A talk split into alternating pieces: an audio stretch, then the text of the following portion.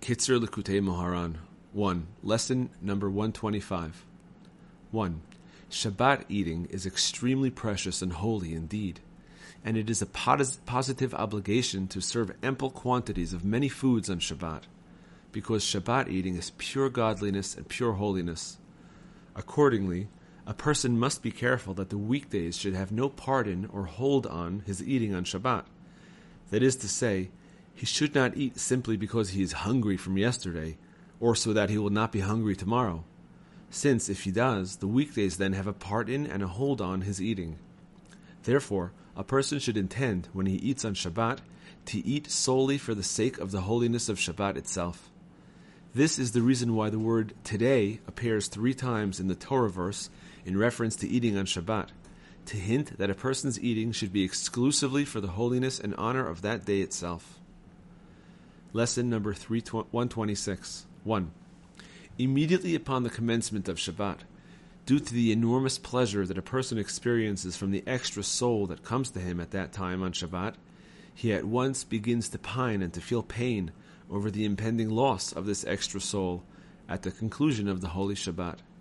This is alluded to in the verse, "On Shabbat he ceased working and he rested, Shabbat vayinafash," which we say at the beginning of Shabbat in the Friday night Kiddush, upon which our sages of blessed memory commented, "Now that it is Shabbat, vai, woe for the loss of the nefesh, the soul." Beitzah 16a.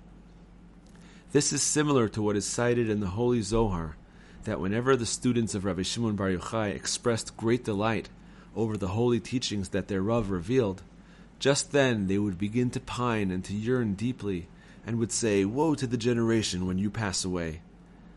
This and what was just discussed concerning Shabbat are precisely the same phenomenon. Lesson number 127. 1. A person's clothes should always be in good repair and never torn. The clothes themselves will make claims against the person if he is not careful to take care of them, to honor them properly, and to keep them clean. Lesson number 128. There are men who have a certain minimal level of piety, and since the fear of God does touch their hearts to a certain extent, they lower their eyes slightly and do not stare at women. Nevertheless, they do sneak a peek and look at them from the side.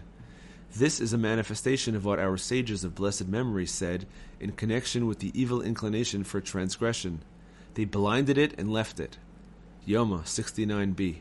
For these men blind their evil inclination by restraining themselves from staring, but nevertheless the evil inclination remains, since they glance surreptitiously from the side.